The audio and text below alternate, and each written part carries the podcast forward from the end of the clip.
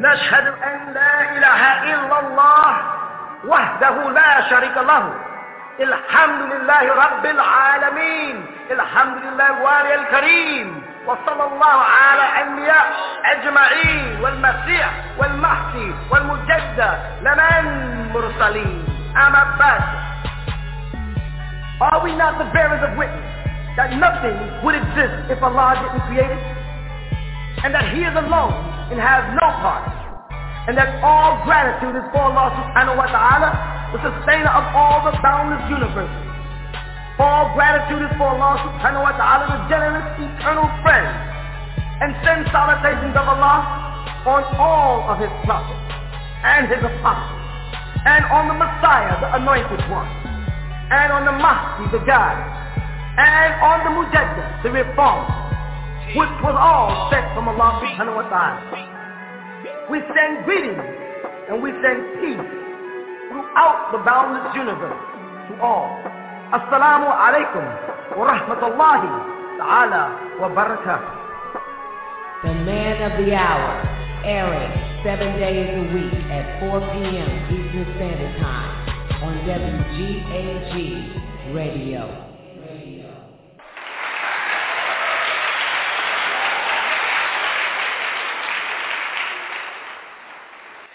Shalom, everybody. It's a great day and time we're living in.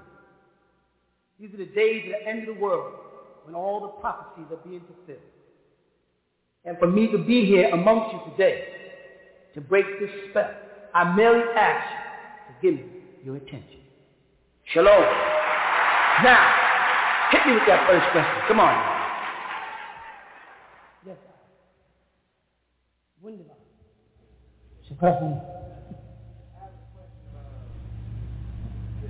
Suppressing.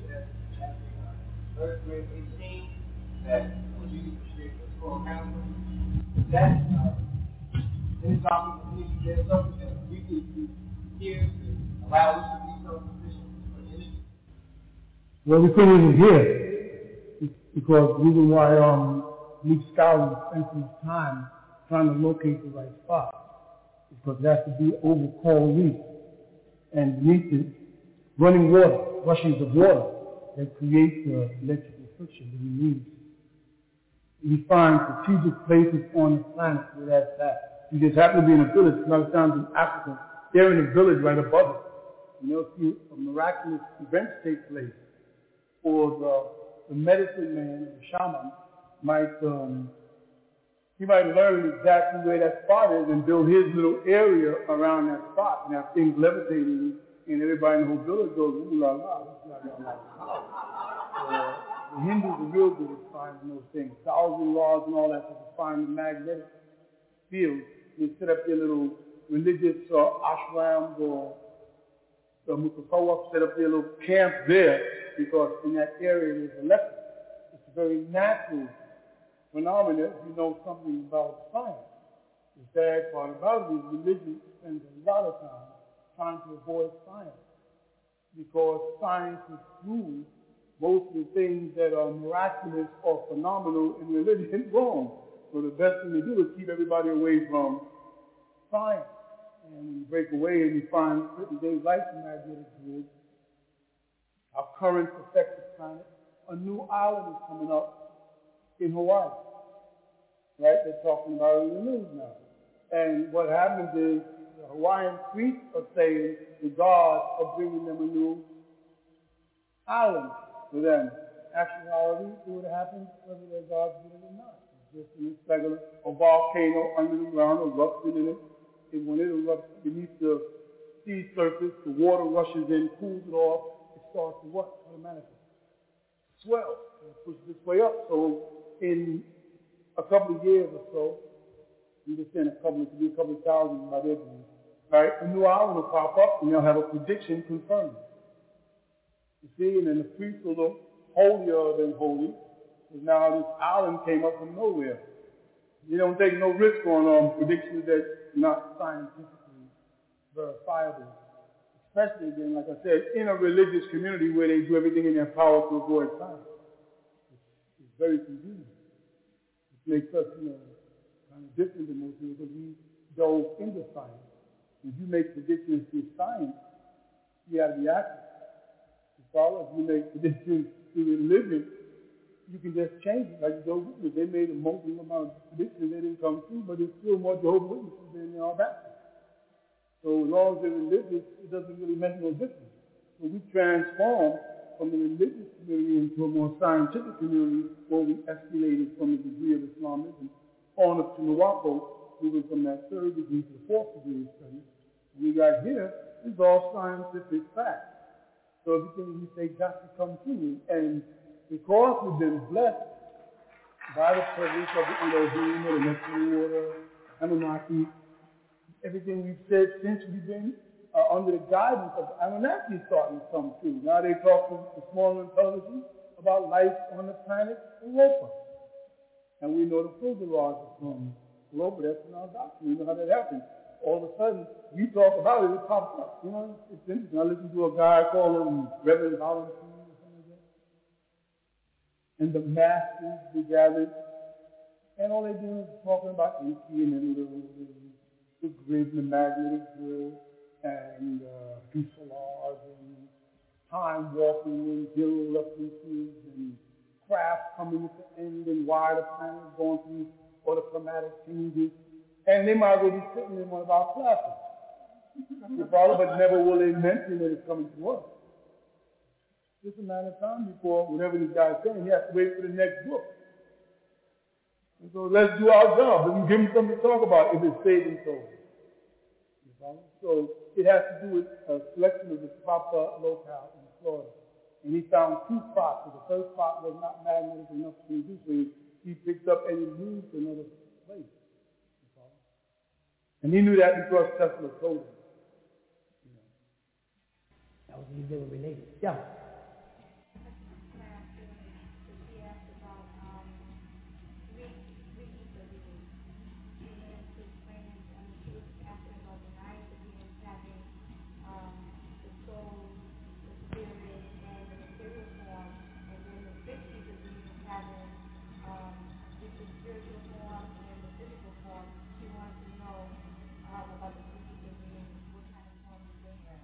First of all, me ask. Hmm? Okay. Small biology. When, they, when people run the word, just micro means, you know, Greek for macro, most tiny biology. So, I mean, you're not doing much. They got little books like this. That's all it means. Little teeny ways. you watch these words. The, the devil is good with words. Right?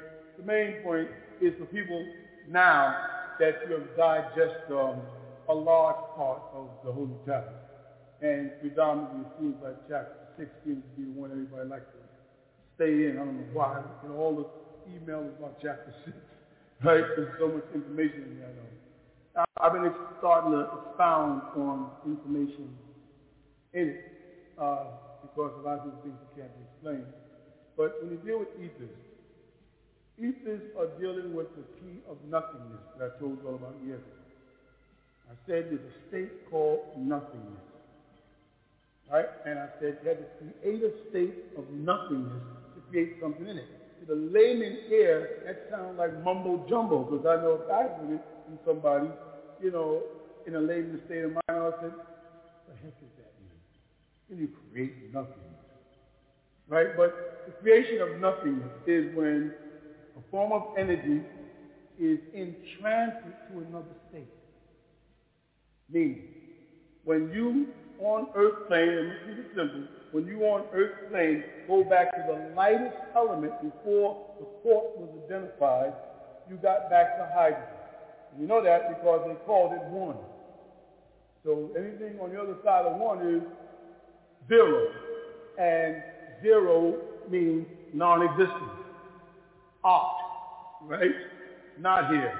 Okay, so now, so when hydrogen was, was thought to be the lightest element, right, and the first principle of existence.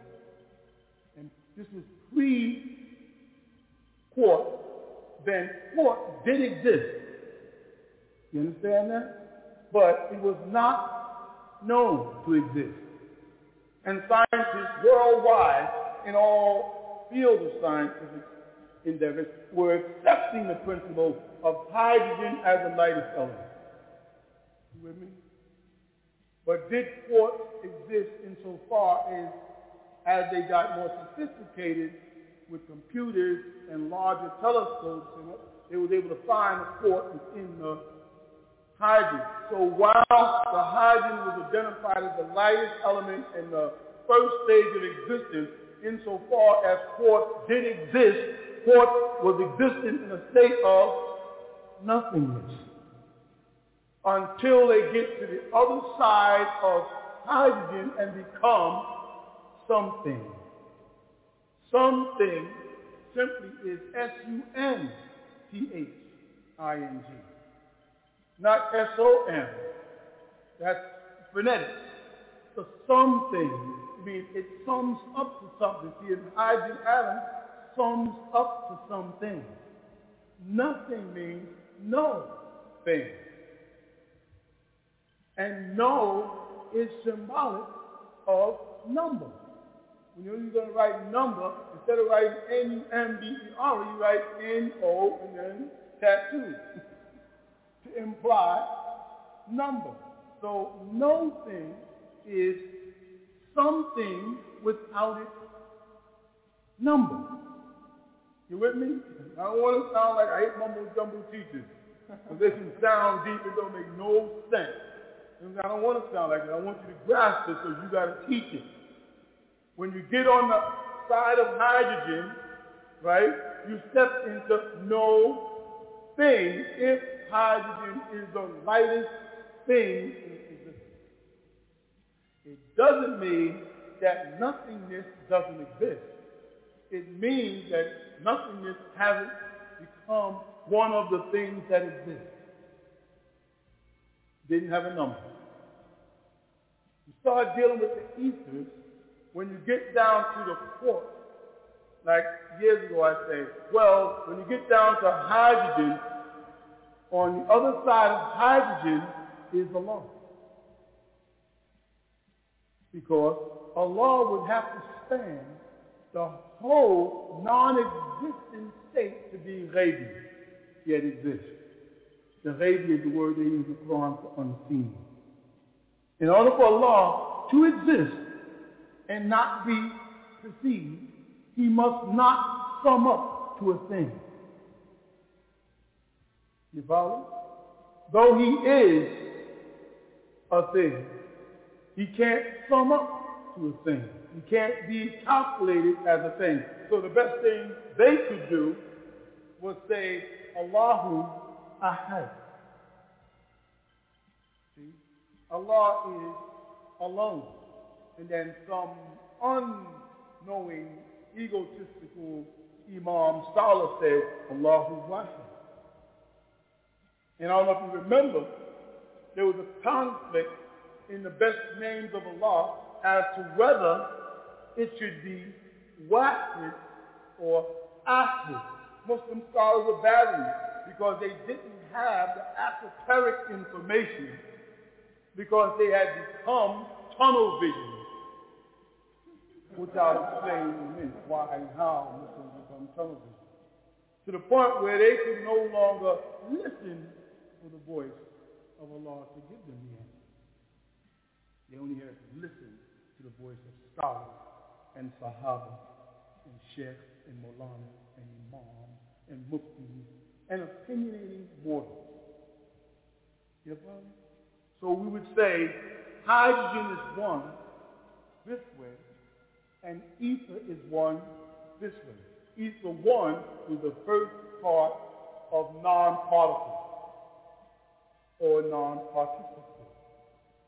you see, non-particle, going that way. Existence that doesn't sum up to solid, liquid, and gas.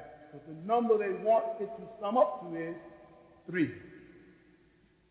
Now, when you get solid, liquid, and gas, and you get down to hydrogen, is it solid, liquid, and gas, or is it gas, liquid, and...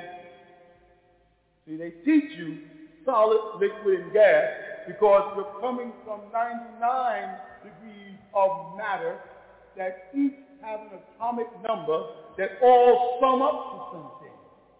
coming down this way. And when you get down to the last three degrees of it, becomes coming from this way, solid, liquid, gas, and then it goes into ultra ectoplasm, moving out of the state of the degrees of something. You with me? When they say solid, liquid, and gas, how do you relate to that? Solid is the mass, the body. Liquid is the blood, the plasma, right? The plasma. And gas is the ether, the soul. You follow that? Those are the stages going in. And at what point do you meet Allah subhanahu wa ta'ala or El Elo or Anu or whatever name makes you feel comfortable? Do you meet him in the solid? Do you meet him in the liquid? Or do you meet him in the gas? You meet him in the gas. Because you meet him as you scale up the plane from the material plane, solid, you see that? To the plane of force, water, energy, water creates current. And after the solid, which is the mass, the body, the liquid, which is the, the water, the blood, then you have the, the gas. So you have the physical plane, the plane of force, now what's next? Plane of force, and after that, the spiritual plane. And this is where people say you meet the Most High with the. Now, if you take those three planes and overlay them in the degrees of existence, which are Nasut, Malakut, and Lahut, then you get Nasut, the plane of men, mortal, solid. Then you get Malakut, angelic, the plane of force, energy, angelic beings. And then you get Lahut, the spiritual place. And it keeps saying, what is the spiritual place? The etheric plane. Now, you were there, which is here, when the word was said exists. I don't know if you ever heard that before. But you may get a better understanding of it now. You were in that etheric state, became this physical state. You were there, which is when the word was spoken deep. You follow? So then, again, from hydrogen down, from that point on, Allah exists. You follow that? He just exists in that whole state. Both this wing and that wing, be it the physical element or the etheric element, are all within the all. So it is plainly and simply said in the Quran that Allah is in the heavens. And I would present the question, if Allah is all, how can he be in Samawati? Jesus said it, our Father, Abinah Our Father who art in the heavens, the Quran says it, Allah nur samawati wal ard. Allah is the light of the heavens and the earth. The Torah follows it, the Torah, everybody. Why are they saying that?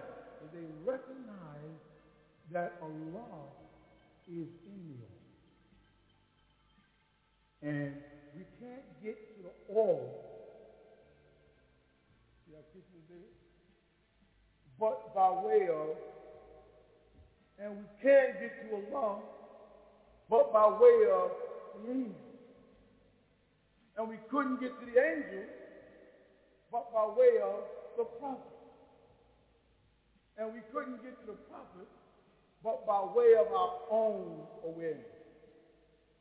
We had to become conscious that we needed the spiritual guidance and that these would be stepping stones back to the bosom of Allah. Why would I want to get into the bosom of Allah? Because when I'm embraced in the love of Allah, it's divine love, then I'm in the path of the Lord. This is taking the stepping stone back. So now, when they start asking about beings that vibrate on different degrees of ether, when you say from one, meaning from hydrogen into quarks, and quarks, quarks are going to extend until they understand bias. Right? And they might not get the full understanding of bias for another hundred years.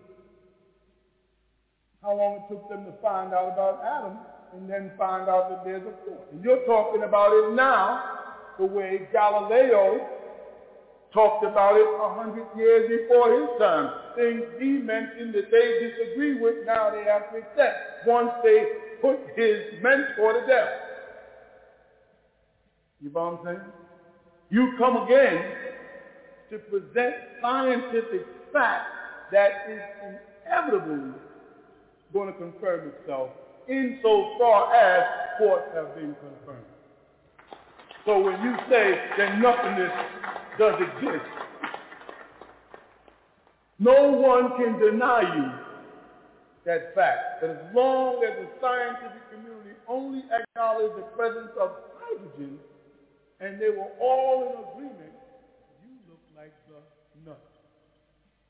There's nothing wrong with looking like nut. Was the mother of rock. Tricky words and Ra was the sun, which they all worship. There's nothing wrong with it. Father, you introduce things to the world that once you're gone, people say, that's what they stood for. As long as somewhere along the line they grasp the depth of it.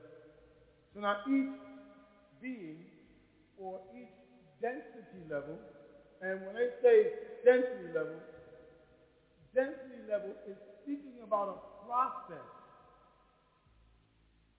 To densify is to go towards hardening. Are you with me? This is what you got to understand. When they speak about the vortex and the, the, the screen of vortexes that are above us, and they speak about it in density levels, you would only identify this density from where you are, from how dense you are now. From what I am in matter, meaning if I look at the element chart, and I look at iron, which is 26 atomic number, right? And it has more denseness than does carbon, which is 6. With me? So Iron identifies carbon. Iron is on a more dense level than carbon. You follow? Man has to define in that etheric state versus that physical state because it's simple to find out what density level you're on in the physical state by the elements that are in your body and what is the most dense of them iron. What was? When you came here, it was gold and platinum. When the primary element of your physical composition as you personified was platinum, you produce a topaz complexion.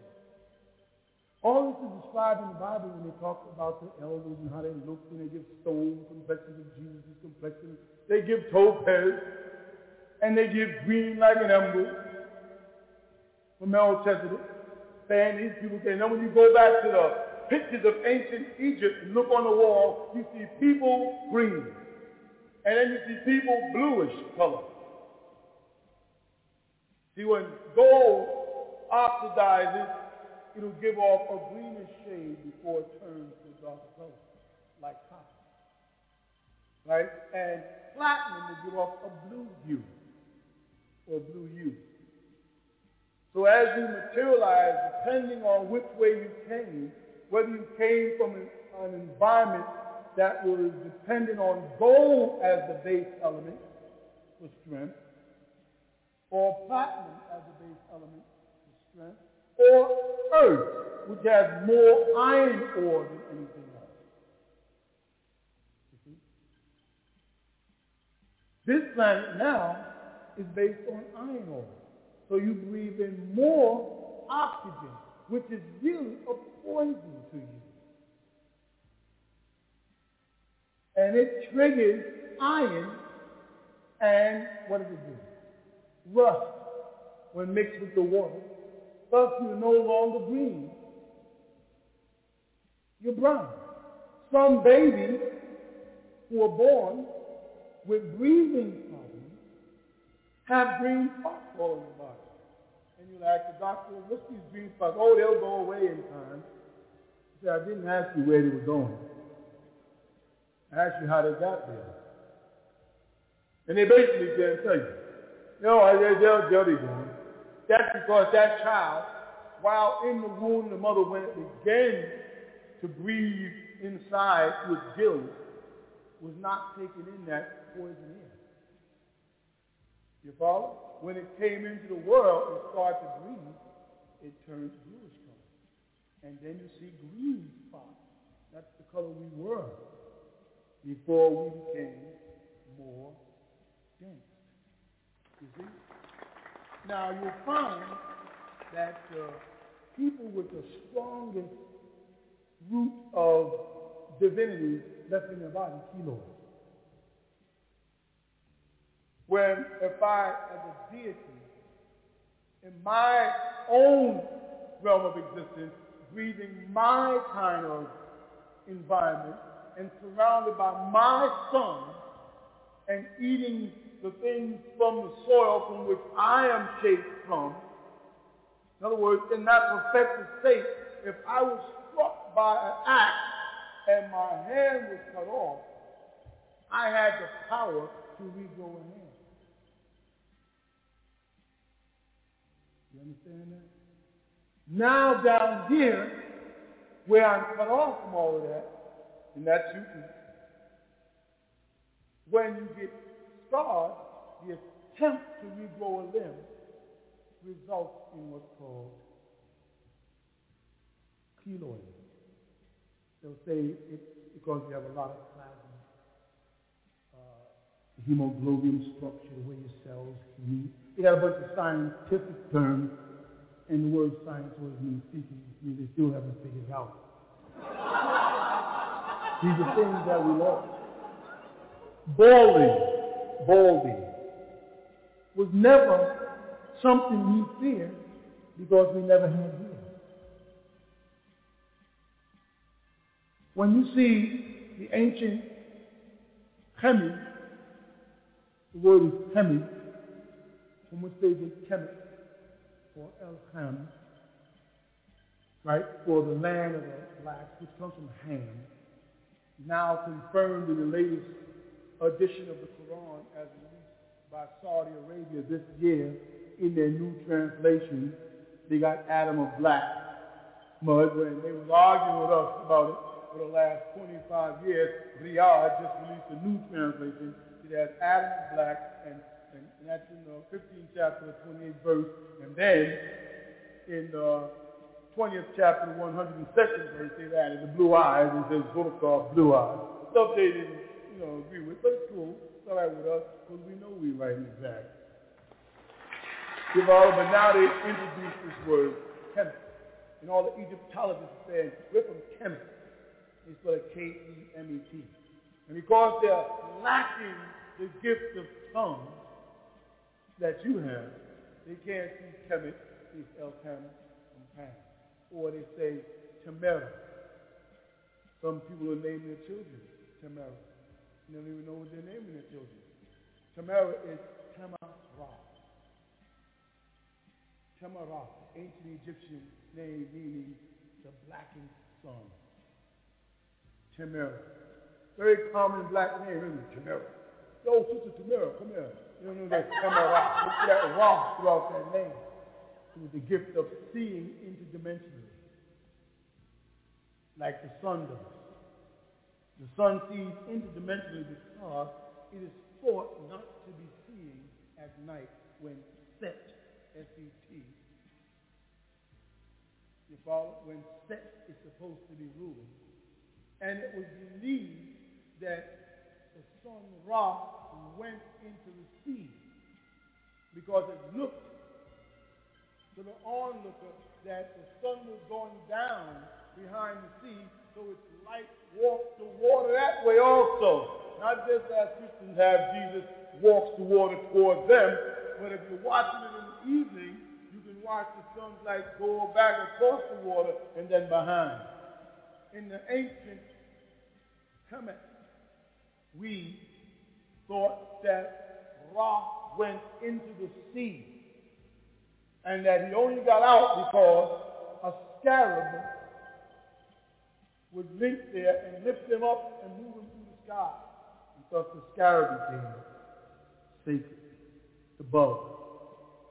All these are part of our symbolism in our culture. And from that, to get to the point, Kemet came alchemy. The word alchemy. We dealt with the sciences then of alchemy when in Egypt. Some people say we were left in Egypt. They don't know what they're talking about. When they refer to us as Mitzrayim, they're talking about the seed of Ham coming over. Some of them mixed in with Canaanites and became known as the Philistines. And resided in an area called Gerar, where a Tubaland is passing on into Sinai and became known as the Hyksos. Egyptian Philistines who became light-skinned wavy hair, who eventually conquered the lower Egypt, which was the upper Egypt. They conquered the ruling domain of Amun, but not of Ra. The Amun was of the, the lower, which is the upper, you know, and because they played the flip-flop. And when them two gods as those deities came together, became known, known as Amun Ra. And now with the unification of the sciences from above and beneath. These beings dealing with chemistry are the ones that labeled us Etherians. And they said from the Etherian, there were degrees from that 100% Etherian to that 90%, 80%, 70%, and we're boasting with nine. Not realizing what nine ether really means. We're talking about when our year started to turn back. That's nine ether. When we were at a hundred percent Etherian, we didn't have hair or what? Or density, body. This is a lower state bragging about. This is a lower state. So by the time you get down to the third ether being, this is a being that has dropped from nine. Follow what I'm saying? It's called a healing level. When we were way up here with 19, and now we're down on 6. Why are we on 6? Because a lot of our children now being born without nine. A gaseous state. A gaseous state is a spiritual state. That is the state after liquid. Thus, the era of water, as I said, has passed away. And the era of air or ether is in. The religion that based everything on water, like different people in water, called it baptism and wudu and ghusl and all these types of things, everything was water, are leaving. And the era of ether comes in. How important is that? It's important because prayer. prayer. How many people want to pray?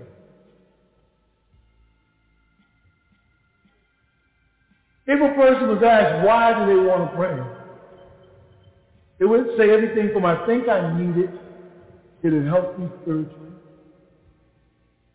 to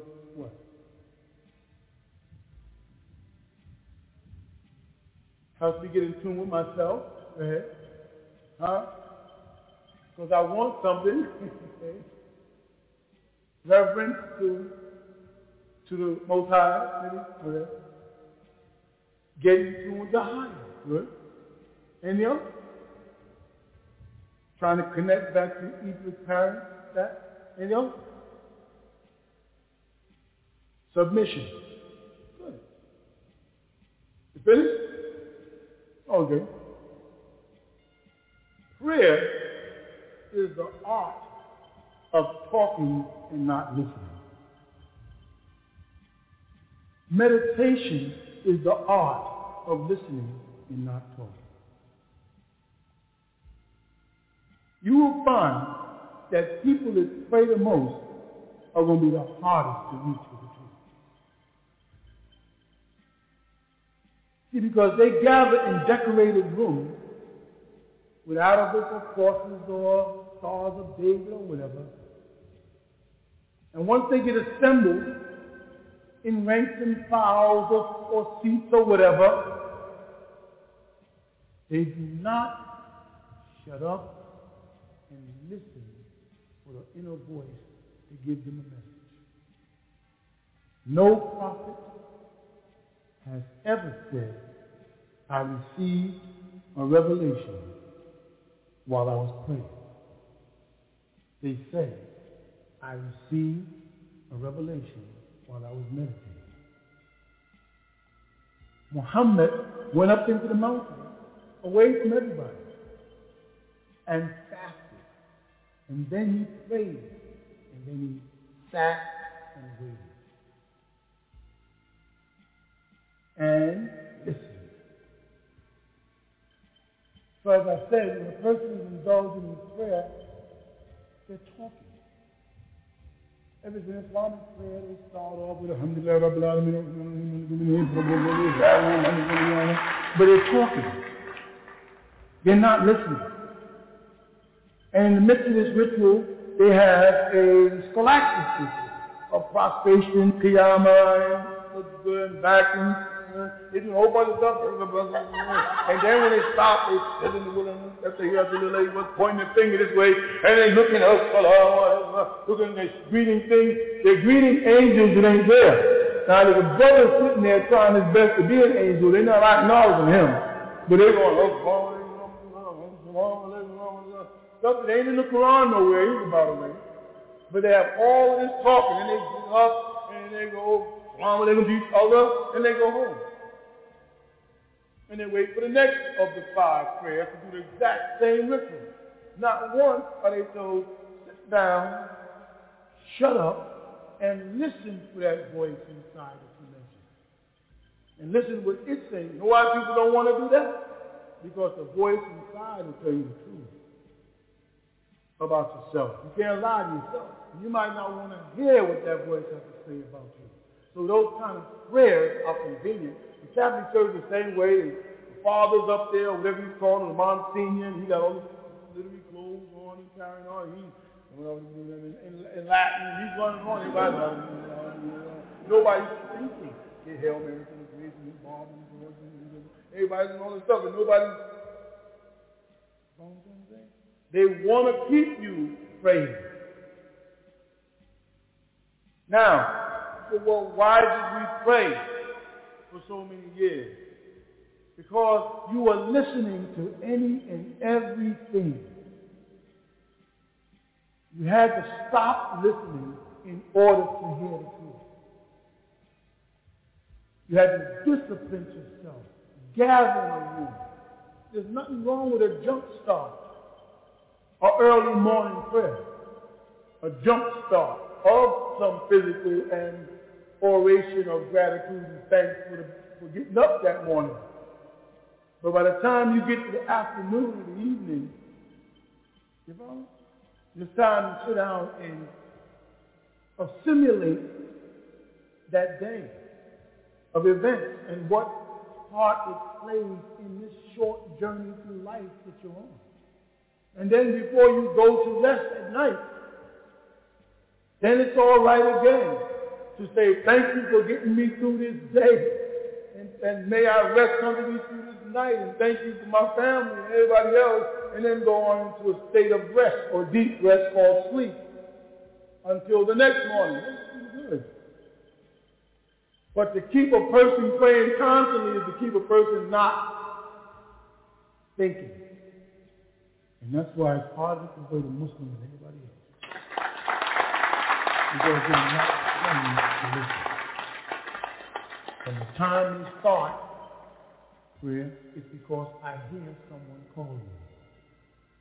Call the other. Then I got to run into a room and do a ritual of wudu washing and a dua. I'm saying something as I'm washing.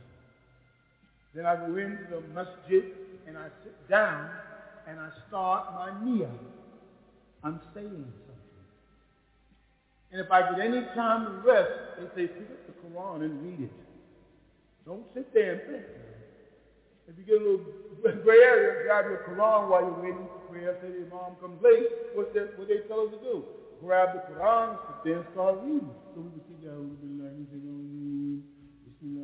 still not sitting there just simply thinking. In fact, in Islam, if you finish Salah and a brother or sister stayed in the mosque in prostration, you would say, is that person crazy? Why is that person still kneeling down in the mosque? If someone stayed after prayer was laying on the floor because they wanted to be in tune with Allah subhanahu wa ta'ala, we would assume something was wrong with that person. We wake up, you, you fall asleep, brother or sister, are you okay? They say, yeah, I just want to sit there for a while. What's wrong? Want to tune myself in with my God. Well, you can't do that here, brother. That's taking place in the Muslim world right now. If you go to a religious environment and you don't do what they want you to do, step by step, ritual by ritual, they consider you a threat and they're ready to bodily remove you. You go to the church of God called churches and they're locked on Sabbath. You go to the synagogue of the Jews and they're locked on Sunday. Most mosques are locked every day but Friday. They're not serving that purpose.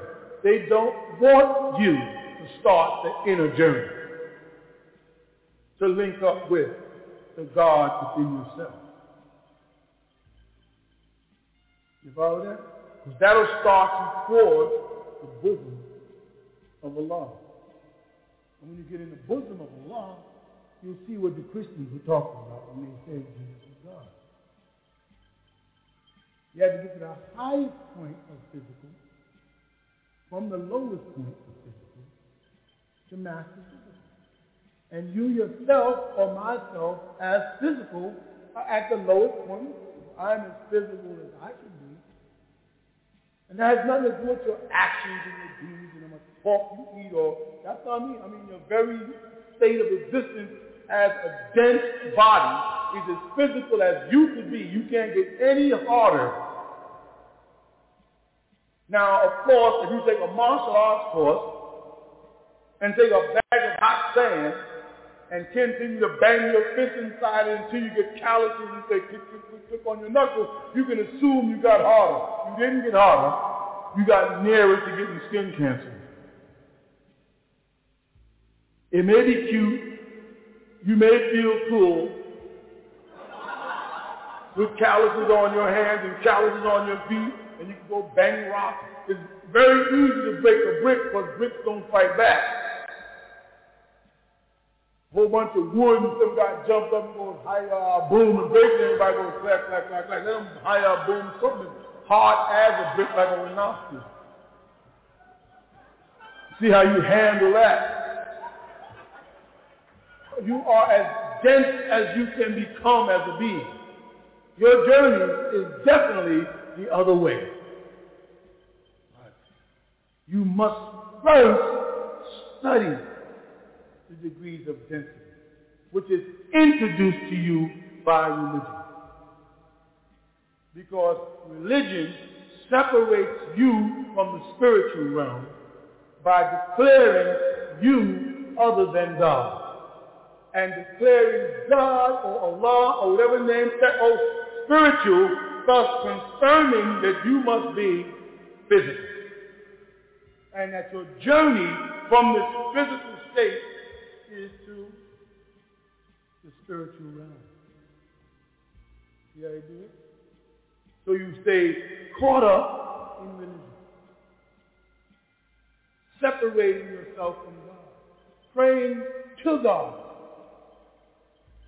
And when a man like this say, the great Honorable Elijah Muhammad comes along and says, give them back their spookism. He insults your intelligence. You actually get offended. When the person says, brother, you are God. I ain't, I ain't no God. God is up in. God is spiritual. He said, you are God. Now, even in the nation of Islam, they didn't listen to the lessons close enough to catch what he was saying. They said, man, he is God. Talking about Fard or Farad or whatever name they chose. That's him right there. Not what the lesson said. Lesson said, who is the original man? The Asiatic black man, maker, owner, of planet Earth. They also added father of civilization God of the universe. And that was not an Asiatic black man because, catch it now, that couldn't have been Farad. Because Farad was not an Asiatic black man. He was a half original, like Moses, as they put it. Not original man. Now his father was an original man according to their teaching. And his mother was a Caucasian, according to their teaching. That doesn't make him a Saudi Arabian. That makes him a mulatto. To be a Saudi Arabian, you have to have a Saudi Arabian mother and a Saudi Arabian father. The word mulatto was a compliment. The word mulatto comes from moled. It's an Arabic word one who is of the sun, one who's of an original birth. That's where it comes from. Look it up. You know me. Don't believe me? Check it. So now, if that lesson says that, uh, that Allah, the original man, Asiatic black man, maker, owner, creator of planet, father of civilization, last and most, and most important, but God that he was trying to teach them that all of you are God. That's not that far. That's in the Psalms and in the book of Psalms. You did not read the Lord said you are God. That brother there thinks he's a prophet. Me. He thinks he's the Messiah. I'm not a prophet. I'm not the Messiah. Though I do prophesy, I don't want the title. It's limiting. If I'm, though I am a Messiah, since I anoint people, and I was anointed, I don't want to be the Messiah. It's limiting. I'm God. And so are you. If you take a drop of water out of the ocean and put into that drop of water micro living beings, that drop becomes an ocean. You with me? It's only a drop when it's in the presence of the ocean. When it's all to itself, it in itself is an ocean. And if I am in the image and after the likeness of God, and that God that they speak about in Genesis is an Elohim consisting of both good and bad qualities, cherubim and seraphim, or Tov and Ra, however they want to put it, if I am a God, and they said? Look now, the man has become like one of us to know. So if I am like that God, and that God has good and evil, that explains why I do so much evil. So much shadiness and shiftiness. And don't act like you don't.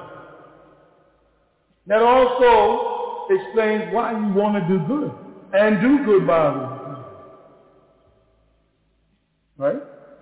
Because it's there on And that makes us that drop of water from that great ocean, all. And I don't care how far you take water away from the ocean, it's always trying to get back. You put water in your hand, it'll seep through your fingers, through the cracks of your hand, and if not, it will evaporate into the atmosphere if you put it into a, uh, a contained environment where it can't seep through. You let that water sit there, and it may take months, but that water will evaporate.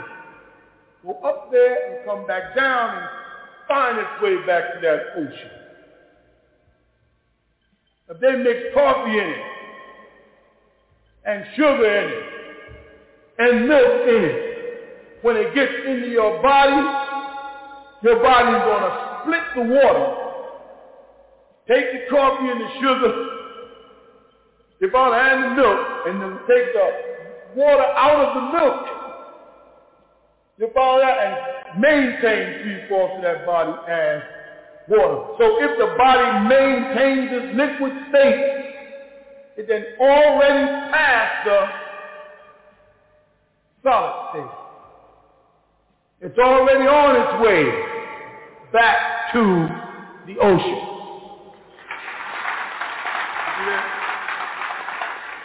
See, Christianity is a physical state. That's why we call the first degree crisis.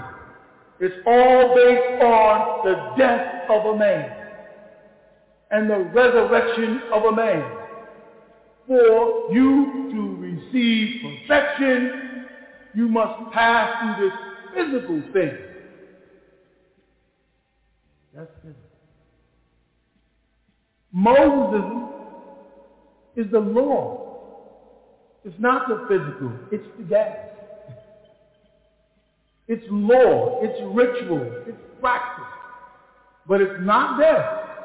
Nowhere in Judaism they say you should die to go to heaven for your sins. It says kill something else.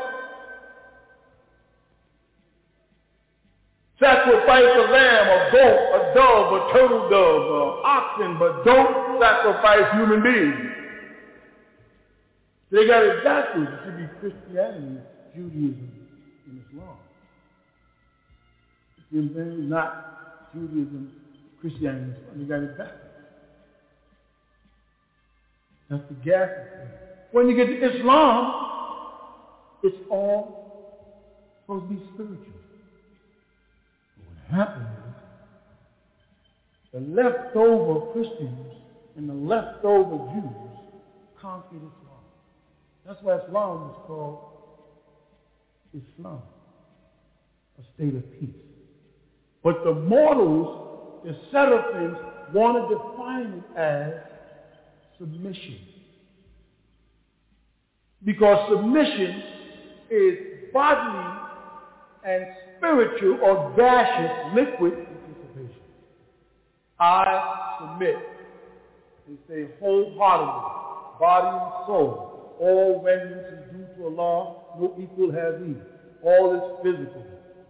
They removed that the highest point of Islam was the mutasawwif, the Sufi. That all Muslims, the Quran keeps saying, Zikr Allah, Zikr Allah. Remember Allah. Remembering is not talking. So they took remembering to say, oh, you want me to remember Allah. Listen to this. This is Islam. Zikr. Remember Allah. So they sit down and go, Allah, Allah, Allah, Allah, Allah, Allah. It's not remembering. When I say to you to remember your childhood, you immediately start on an inner journey back to your childhood. You go inside yourself back in time to find a point in your childhood that you prefer. Because I didn't specify, remember your first beating, or your first dog, or your first bite, or your first fall, or your first boyfriend, or your first school day. I just said remember your childhood, which is such a massive amount of time that you have to decide where in that childhood Mm-hmm. So when someone says, remember Allah, they're saying go inside back, like your childhood, and find some point in there where you can remember something Allah has done. You might go back and say, I remember the day my little brother and I was standing there, and when he came out, it was just fantastic to see life emerge from the womb. Allahu Akbar. You know, that might be the way you mem- remember Allah. You might be, I was there when my grandmother died. I was there when she took her last breath. And she looked like she looked over at me. And she sighed and she smiled. I heard her take that breath. Akbar. I remember when I first went to church and I was sitting there and the rebel was just preaching. And my grandma was on this side, my grandfather on this side, and my friend was over there, my uncle was over there. It a church, you know, family church. It was so beautiful. I just got this feeling inside. I felt so warm and loved accepted. I remembered Allah. That's, that's dhikr Allah. I could do that with Judaism, Buddhism, whatever. It doesn't have a denomination because it's taking you back on a journey to where you relinked up with the divine. You made connections with your, with your parents. We will continue with the man of the hour, Dr. Malachi Z. York, the reformer for this day and time, right after these messages. Hey man, hey, hey bro, hey bro, man, hey man, I see you think I got that book in your hand, man, written by Dr. York, man. Where you get that book from, cuz? Shout man, I've been on live, I've been on eBay, I've been on Amazon, I've been on some of them goddamn bootleg ass Dr. York sites and shit, man. These motherfuckers charging goddamn damn near rent money and a goddamn down payment on a house and shit for some of them Dr. York books, man. It's hard as hell to find a goddamn one. Then I went fucked around and went on goddamn Amazon. They were selling holy tablets and shit for a goddamn, it was a goddamn notebook. It was a goddamn, goddamn holy tablets and the goddamn binder, man. These motherfuckers charge like six, seven, eight hundred dollars for these Dr. York books, man. Hey, man, what can I goddamn get me one of them Dr. York books reasonable, man? You know what I'm talking about? I'm talking about like at least goddamn some of his shit, man. These motherfuckers, man, these motherfuckers really motherfucking charging out the ass, shouted. I need a legit place. Where the fuck can I get me some Dr. York books at, man? that I won't motherfucking goddamn go broke over. You feel what I'm saying? Yeah. Does this sound like you? Well, of course it oh, does. Or, matter of fact, it did until you found out about All Eyes on Egypt in Monticello, Georgia. That's right. All Eyes on Egypt in Monticello, Georgia. You don't ever have to worry about where is your money. Who can you speak to? All these bogus, fake, bootleg sites that are perpetrating and pretending that they're selling Dr. Malachi's Z. York books. And even if they did, they're not selling it at an affordable price. Don't go to no one else, no one, no robots, no websites, no none of that. Get all your Dr. Malachi Z. York books right here at All Eyes on Egypt. And we're running a sale on Man from Planet Rizq is at $19. The El Holy Tablets is at $70. Also, let's not forget the Sacred Wisdom of Tahuti. That's in right now. Get it now while you can at $25. So much more. The Right Knowledge series, the Christ series, the Mohammedism, the Mosism, the Christism. We got everything. The Luciferian conspiracy. Everything's written by Dr. Malachi Z. York at a legitimate, affordable price in a legitimate store authorized by Dr. Malachi Z. York himself. Don't waste your time. Don't waste your money and enjoy the rest of your life knowing that all eyes on Egypt in Monticello, Georgia is dependable, trustworthy, and authorized by Dr. Malachi Z. York. Why wait? Pick up the phone today. Call 706-468-2319 and speak to a live person. Only at All Eyes on Egypt, Monticello, Georgia. That's All Eyes, E-G-I-P-T-G-A dot com. Call us today. Now welcome back to the man of the hour. Doc, with all the things happening today, why is it that Nubians aren't responding and not realizing that the end of the world is near? With all the doctrine that's coming out and all the different things that they're doing little by little, you know, you have an effect on the people in a big way. I'm saying, and, and you just got to be ready for it. Unfortunately, a lot of Nubians are not into computers like we are, and um, so they don't even know about the hell box. You don't even know, you don't know about the Hale-Bopp, right? Comet. Right? A lot of you don't know about the Hale-Bopp comet yet. That's why I got, what I did is I got a copy of the tape so they can hear the Amorites tell them about a craft like light, like entity that ha- seems like it's alive, yet not alive, that's four times the size of Earth that they just discovered. And NASA is confirming it, that it's there, next to a meteorite that came into existence two years ago called Hale-Bopp. And it's on the tape, and they're called Hale-Bopp. And they're actually talking about this this new craft thing, and they tell you it's coming towards Earth, and it's intelligently controlled, and it's coming to get a group of people. And they say on the tape that these group of people that they're coming to get are people that are involved in, in advanced studies, and and and no, they literally say it on the tape. They say they're out to teach people. Did anybody hear any of it yet? Oh, y'all, y'all, y'all picked it up, right?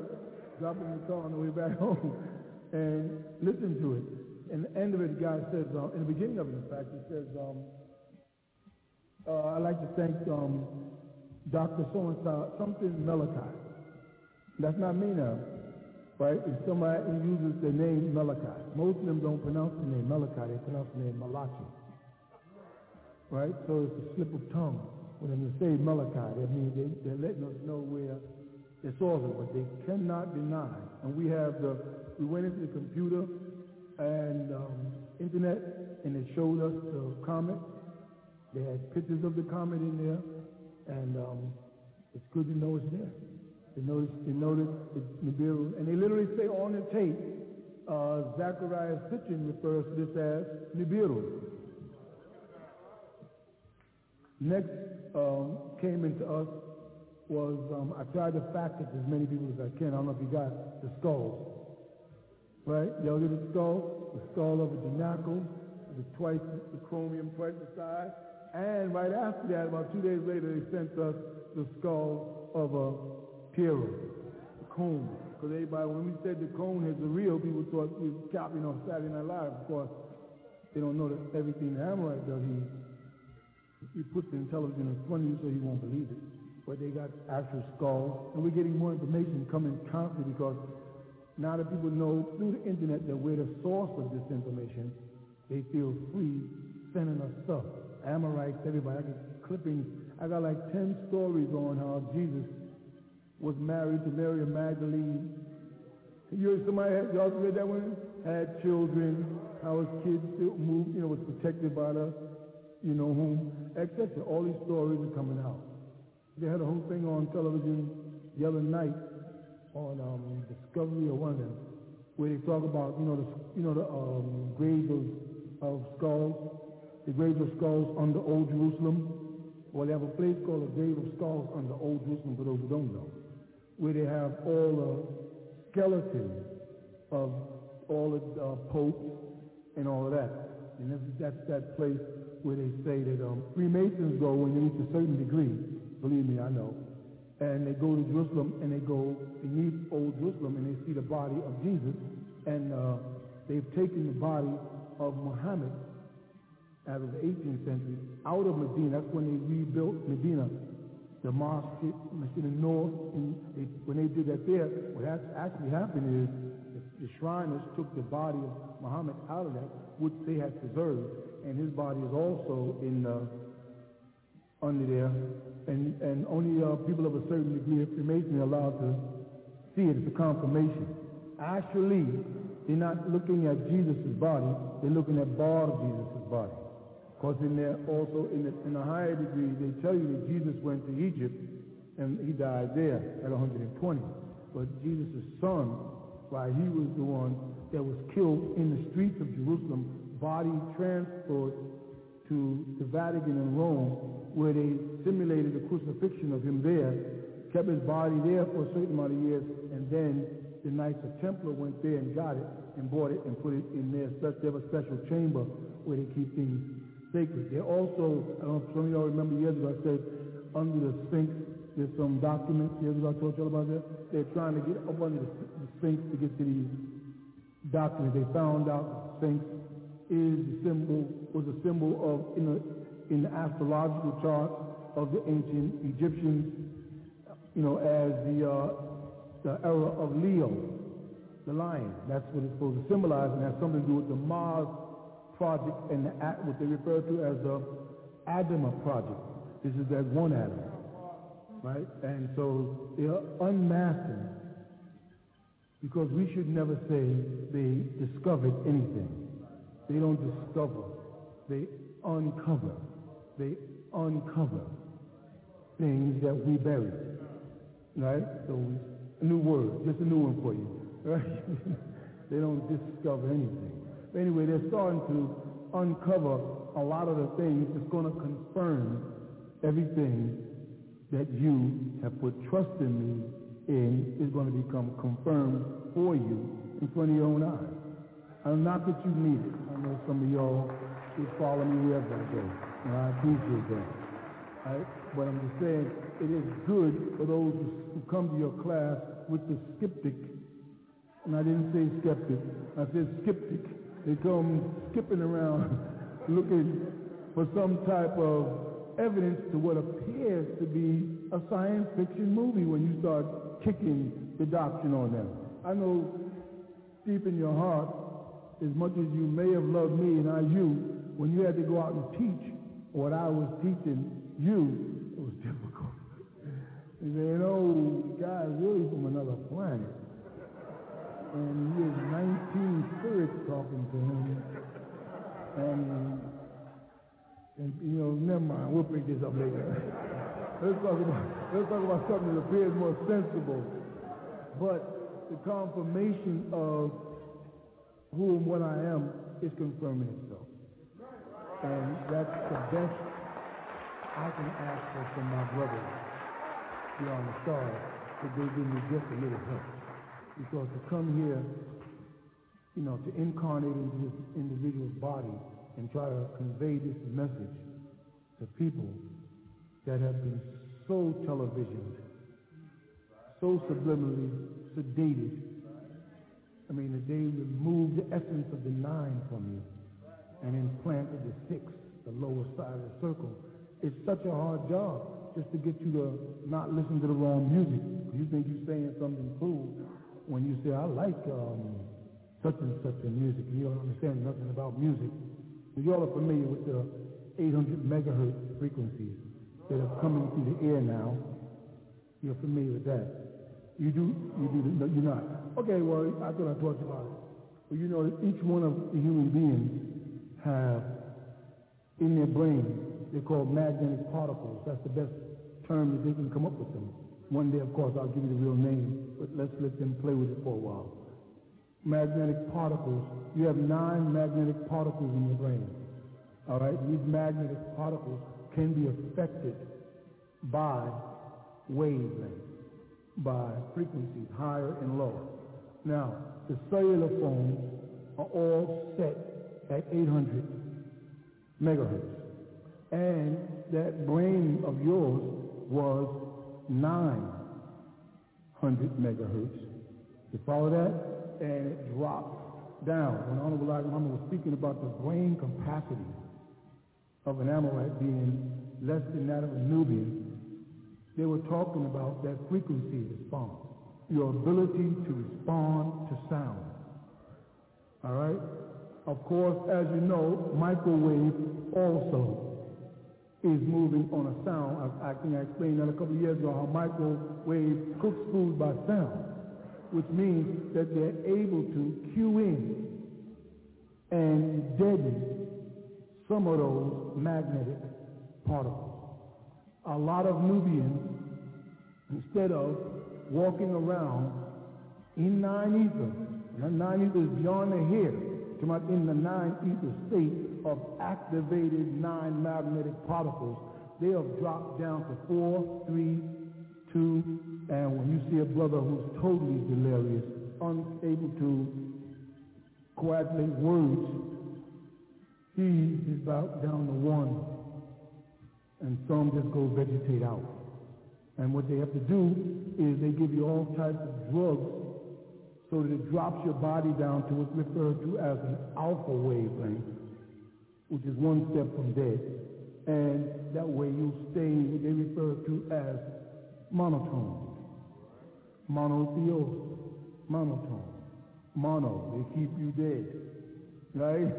And so they are now capable of sending these frequencies out they are putting these stations along the road. I know as y'all cross the country, if you look up, you see this thing on a tall pole, and it's shaped like a tetrahedron, and it has little things on all three sides. Just look for them, and, and you'll see them. Well, right now the government has 24 different satellites aligned to the planet, around the planet. All right? And he has 24,000 of the receivers and senders situated across the country. He is able to tune in to your radio via frequencies. It's called frequency response. This unit that I picked up, that I, that I brought here and clicked on is a unit that's making it possible for everybody on Kadesh to turn to a certain station on the radio and they can hear me talking without any wires. Which means I'm sending controlled frequencies through the air. You follow that? Once I understand, once I understand the human and that his brain waves are between 900 and 700. You follow? Seven and a half ounces of brain on that?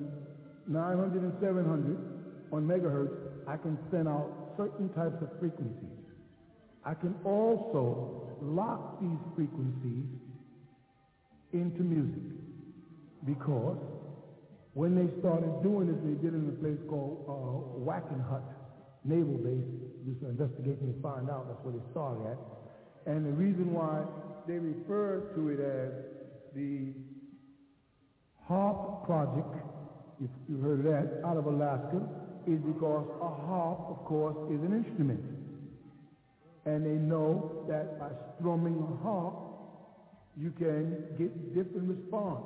Years ago, a lot of people used to come to me and ask me, how do they line their body up? And I would tell them what they had to do is go to a keyboard and um, take middle C and find the two eighths of octaves. Find the octave between middle C from one to the next. Of course, you know it's eight notes. And I said, you go up and down the keyboard until you find that note that soothes your body and then you'll know what key you're vibrating on. You know what vibration works with your body. The uh, Buddha or the Tibetans, they know about this, and so they have learned how to make their throat make three sounds simultaneously. And they chant like that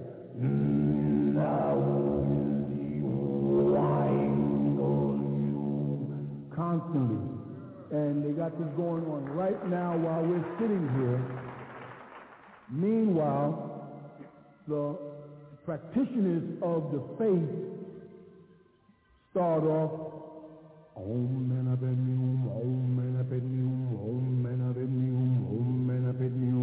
and they're on another frequency while the priests are pulling. See, sound is a strange thing.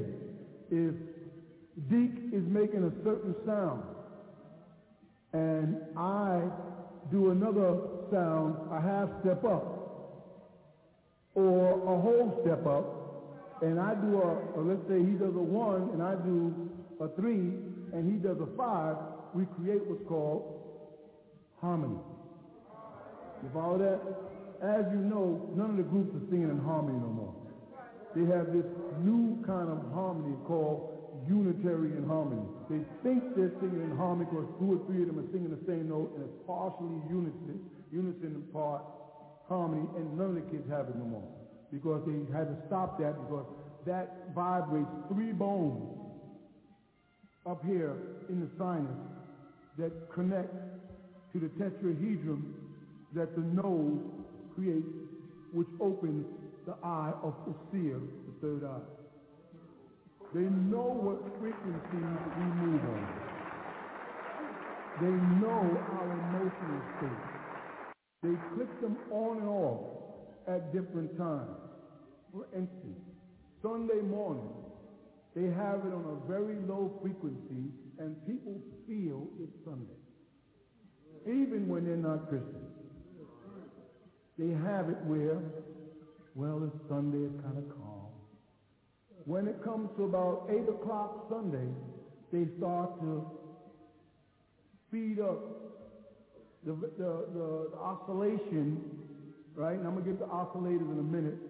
Speed up the oscillation valve inside the frequency. You get the response, and it gets higher pitch and people become more hyper.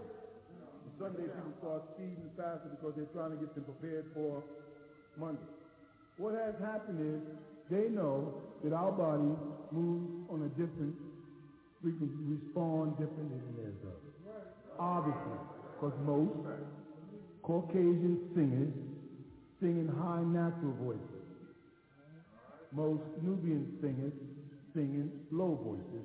Or they were forced to emulate the Amorite and use was referred to as a falsetto or a placement, but not a natural high voice. Very few Nubian singers have a natural high voice, unless they go out their way to, like Seal or a couple of other who want to be Amorites, go out their way to sound like Amorites. They're already programmed. They've already got inside his head when he had that accident. And alter this frequency. They can also alter your frequency response. Let me tell you what I mean by that so you get a better understanding.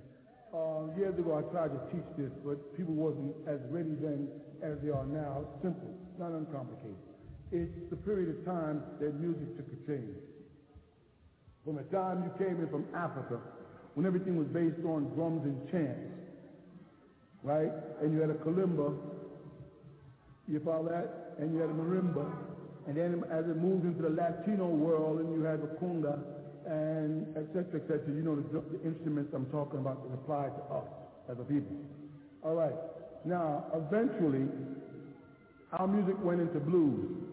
Of course, blues was a result of the fact that the Amorite gave us the blues. He took everything from us, beat us up, robbed us, raped us, castrated us, and we became quite depressed.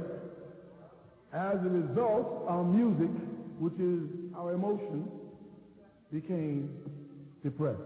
In due time, that blues changed into rock and roll for people who had cars, and R&B for those who didn't. The reason why they called it rock and roll is because little Caucasian kids with combs in their back pocket and grease in their hair and bucks on used to drive around with their car radios on and rock while they rode. Most Nubians couldn't afford a car, so ours was based on rhythm and blues. All it was done standing one place dancing. And the blues was mixed in depression, now with rhythm, and we called it up tempo. Beat up the tempo a little bit. And there we got rhythm and blues. All right, the Amorites, of course, want to do rhythm and blues the same way a lot of Negroes want to try to do heavy metal and rock. It won't work. Hootie and the Blowfish, it won't work long. He was just put out there to destroy the fact that they had no Caucasians that came up with any good hits this year, and they needed a Negro who's a Caucasian to take all the awards. That's all. All right, so as that happened, he started squeezing us, namely the men, to get us to start singing in high voices, come commence around the 60s. And that produced Delfonics, Blue Magic, Stylistics, Black Ivory, Chi-Lites, name some more of them. Smokey Robinson and the Miracles. Temptations had, but they had uh, going. A lot of the hit records was based on um, Aleem is his real name. Eddie Kendricks was his um, other name, right? And he was a falsetto. This was done intentionally to get us to love high-pitched sounds. You follow? Because that's the only way we can get a hit record is to sing the way they want. And so Blue Magic and everybody, we all screaming our voices out trying to sound like white people with white men sing naturally in a high voice. You know, with the southern spin. Right? But um, they managed to control our minds then. While we were in these clubs, you know, clubs are used for one thing, gathering people or hitting people in the head with. And when you went to a club, both things were happening to you. They were gathering you and clubbing you in the head, right? Okay. So we were gathering these clubs, and this is before disco creeped in, and we started dancing. The best thing we could go back to was our Latin roots. You follow that? So we grabbed the Latin, and we started going to the Palladium, and dancing to the Alegre All Stars and uh, Tito Puente, Pacheco, and we was in it. And he saw that the Latin population was becoming one with the Negro population, and that really frightened him. That we realized that we're the same family. So he tried to split us. But as a split occurred, instead of us going totally away, we started hustling. You know what hustle means, right? Moving fast, jumping around like clown. So we started hustling. And then what he did is he staged an invasion of America by a group called Devo. And they came in with a sound, Trans-Europe Express. Had no body language. The group stood there in plastic hats and black eyes and no motion and just was saying over and over again, Trans-Europe That's all they said. Trans, Europe, Express. Boom, bing. And everybody was listening at them. What they were doing is they were introducing the Moog synthesizer. One of the first, first synthesizers to come in and take out analog sound to bring in digital. To take out acoustic sound and bring in the synthetic instrument. By acoustic sound, I mean when you see a person pick up a guitar with natural strings, not even the metal strings even, the catgut strings, with a wood body, and they're playing that sound with no metal and no wires and no amplification, that's uh, acoustic. When you see a guy pick up a guitar that's all plastic and stick a wire and go, gonna meet you. Uh, that's the first stages of digital, though a lot of times the original amplifiers were still analog. Analog means work by tubes. Tesla's baby. All right? Digital crossed out. All right, so they brought in this group called Devo, and they came in to remove the soul. We moved gradually out the hustle into what was called the bus stop. It was a form of destroying. Amorites took the hustle because what happened is the gay population liked the hustle because it had a lot of body flair to it. It was very much like voguing. Everything was spinning and throwing their hands up. So this was a, a way for a guy to get his sugar out of his shoes without the public way. He could consider himself a good hustler. Right? And then from that he could move over and become a good disco dancer. So the guys that you knew that were very good dancers in the discotheque were usually had a little sugar in their shoes. And they had it working, they had it working together. They knew what they were doing. All right? And then after they did that, they started slowly but surely introducing their music to our children.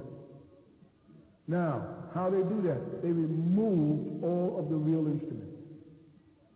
99% of the music that you hear on the radio or record or tape or CD today is synthetic. The, the violins are fake. The bass is fake. The drums are fake. It's all in drum machines. No more human element. Without the human element, there's really no emotion. And I don't care whether they tell you, no, when I sample, I put my emotions in it. You put your emotions in the first three licks, and then when you push that continuation button and it goes on by itself, there's no more emotion regardless of what you say. You follow? This is all part of the plan for mind control. The HARP project relates to the Rainbow project because where there's sound, there's light. And when sound vibrates, different frequencies give off different colors of light. When you look up see a rainbow and you see the seven colors of the rainbow, if you would, if they could tap a wire into the violet, you'd get a certain frequency that would give you a certain tone. They knew that. I'm saying that to say they knew that they had to destroy the root of nine ether, not the hair. They had to get down beneath the hair. The hair grows out of the root. And that's connected to the protein in the body. That's the, the essence of you. They had to get down inside to destroy that before they could destroy the God in you and turn you to, from a man to a beast. Which they have, in most cases, if you look at the media today, succeeded in doing. People have transformed into beasts. You are afraid when you walk through a mall. And you are the Nubians. And you're afraid of your own people because that's how dangerous they appear to be.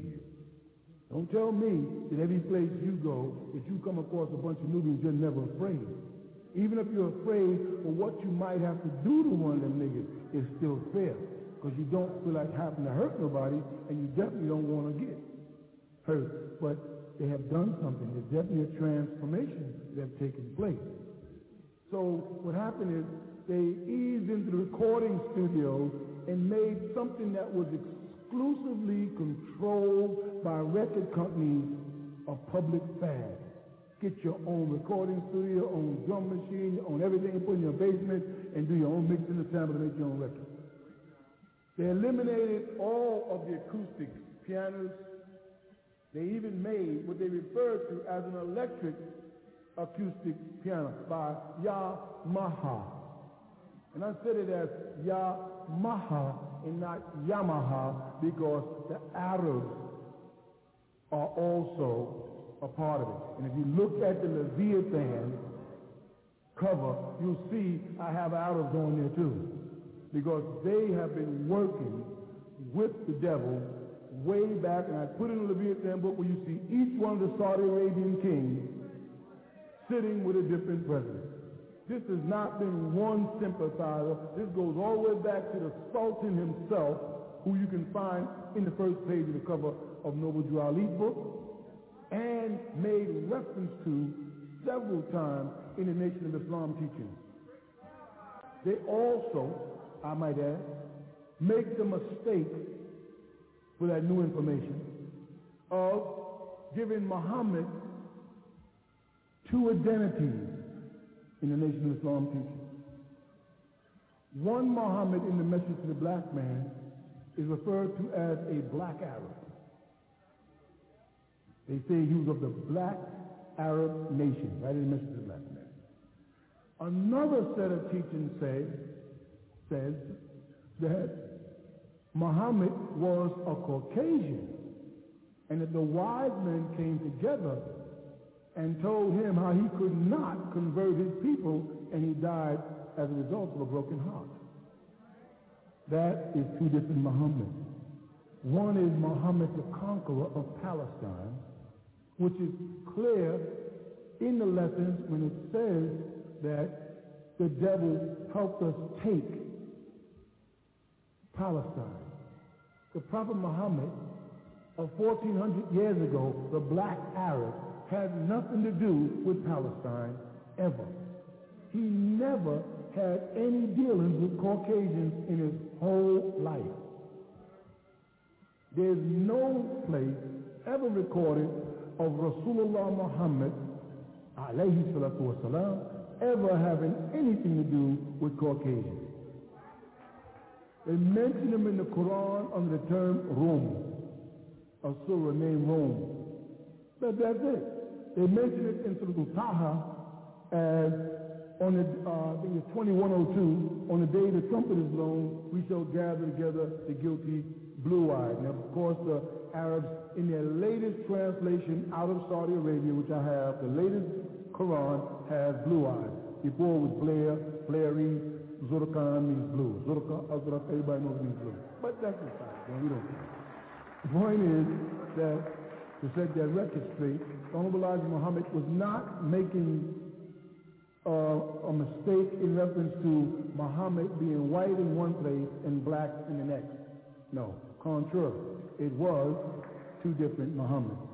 Muhammad the Conqueror was the one that's talking about in the one that's 14 in the class. That's not Rasulullah they're talking about of taking devil's heads. Prophet Muhammad never killed an Amorite in his life because he never came in contact with Amorites. However, Muhammad the Conqueror, called the great prophet Muhammad by the Europeans, he did kill Amorites. And he was brokenhearted insofar as Salahuddin, defender of the faith, went into the courts of King Richard, revived him, lived with him when he was wounded. Remember, he almost struck down with a lance, brought him back to life, and could not convert him. And wasn't able to convert the invading Christians who came to Jerusalem. The Muslims there could not convert those Christians because they did not realize they were dealing with the rose and the cross. A certain degree of Knights of Templar and Freemasonry who know more than Islam. And so he was brokenhearted for that. You got that part of the chapter? All right? So now, getting back to the situation here.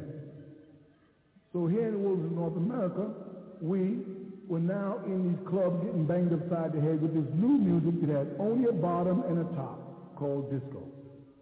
We broke away from it, and in came sympathetic instruments, and they rushed into the population, access to all types of machines, drum machines, keyboards, keyboards that play by themselves, pre-coded keyboards, just push the button and the music play, you know, everything to keep you on a sympathetic wavelength. Why? To get back to the point, to try to damage the nine magnetic particles in the brain. You are King Kong in his stories. Want the story? King Kong is a giant gorilla with supernatural strength. He was a god while he was in Africa. The reason why they call him King Kong is because Congo is Central Africa. And they're implying everybody in Africa, the Congo. The king is under the spell. In his homeland in Africa, he's worshipped by his own people. Every night, he would come to their town or their village, with it yet, and had a big fence built up against him. With me? And he would, they would have offerings of young virgins for him. And he would come to the town, and they would put the virgins up there, and that would appease them, and he would go about his business. And they lived like that. It was all right. Everybody was happy. Some um, Canaanites came along, stumbled into their village, and it came evening,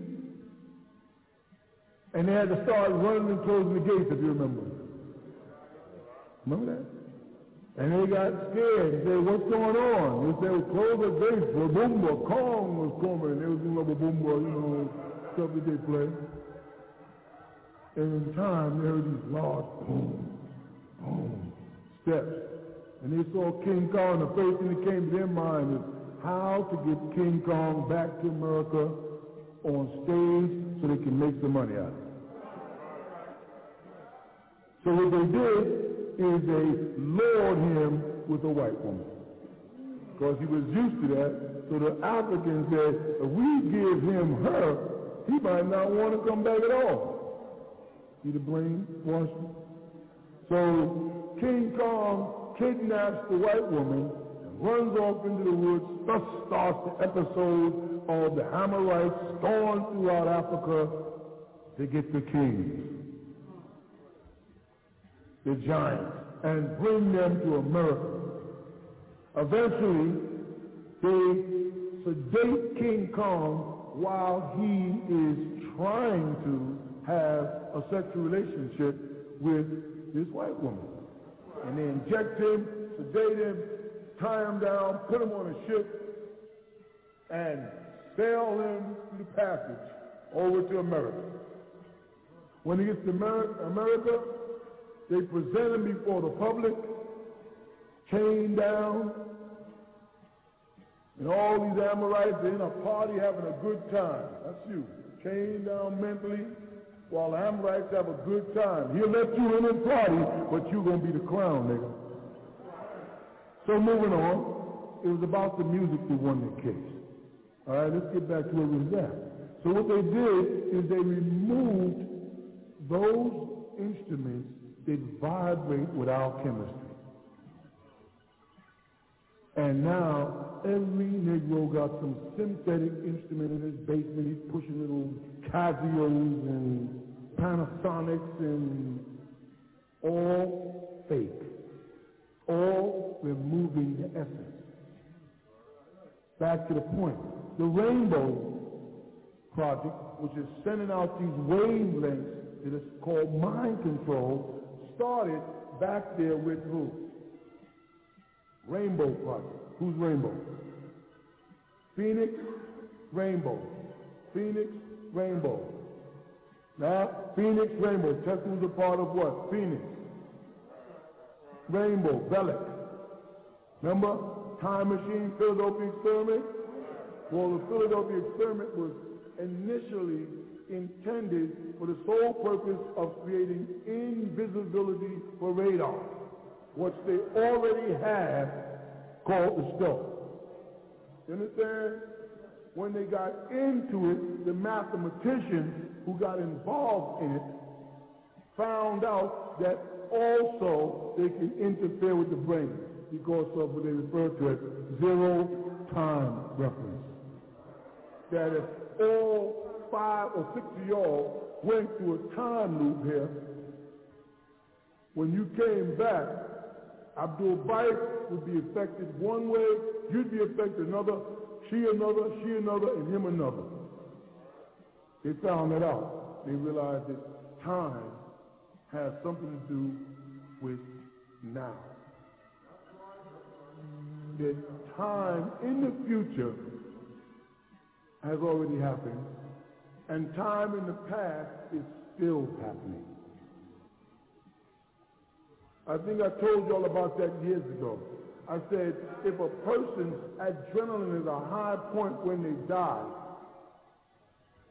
it will stamp in now.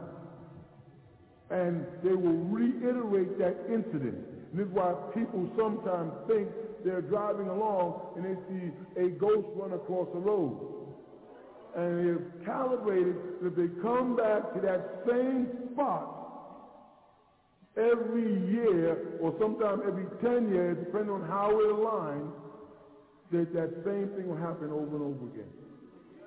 A lot of hauntings, as they call them, they make clear that this is a haunted house. What happens? A woman walks along that staircase every night at 12 o'clock on the dot.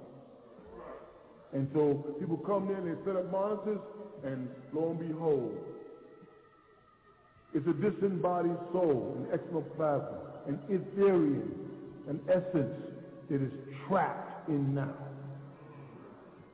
They can't get out of now. Now keeps happening over and over. The event was so traumatizing that they can't get out of it. It's happening all the time. It's called lost souls, trapped souls, trapped in limbo. They got terms for days about it. It happens already in your mind if you don't think it's possible.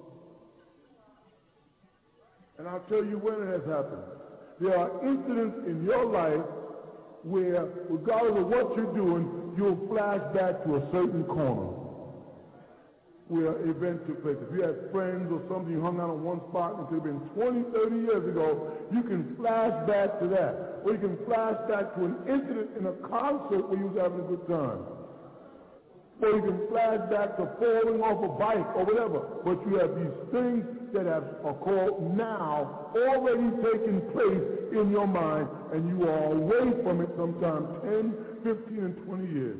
Everybody here has had one of those events stamped in their mind. And that event reoccurs periodically. But what keeps you from being trapped in the now of that event is that the body is dying forwardly. Because when you were born, you started dying. You with me? And you're dying because your cells were dying. You must expire. That's why they call it expiring. Expiration. You must expire before you can become totally Ethereal again. But the events that take place while you are expiring, they stamp themselves in now. Like Go back to not the Savior's day, but the last Savior's day. And remember an event. And when you remember the event, you are reliving right now. So now is, now is the all. The all is not moving forward with you and all was not left in the past with you. Everything that takes place has a purpose or it won't. Light, for instance. Light was a necessity to exist within a certain period of time in the all light didn't begin with the all, because if light began with the all, then the all would be light. God, Allah, Om, Theos, Hashem, Adonai, Yahweh, Elohim, all of them are events in the all appropriated for specific time zones when they needed to be. That is why I said a few years ago, before you believed in Allah, he didn't exist. Before you knew of a law, he didn't exist. Because all that really exists to you is you right now.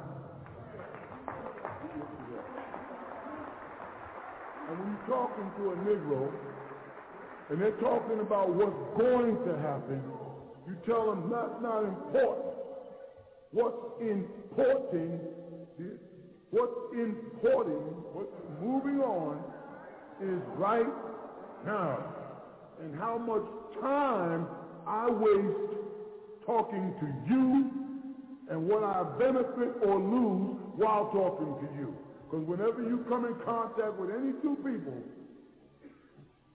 I mean, or any two people come in contact with each other, one is gaining and one is losing.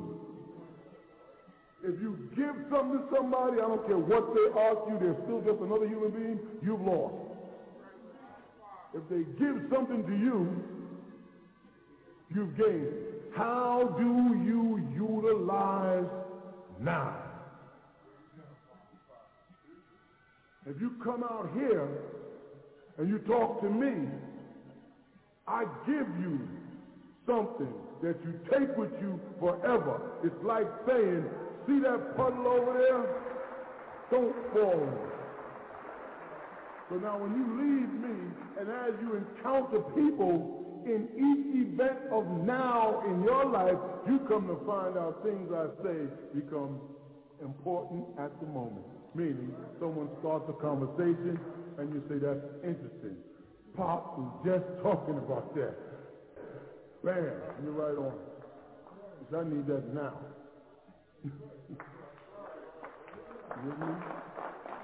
they want to alter our now.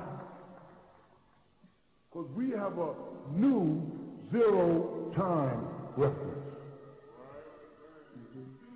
We are altering time.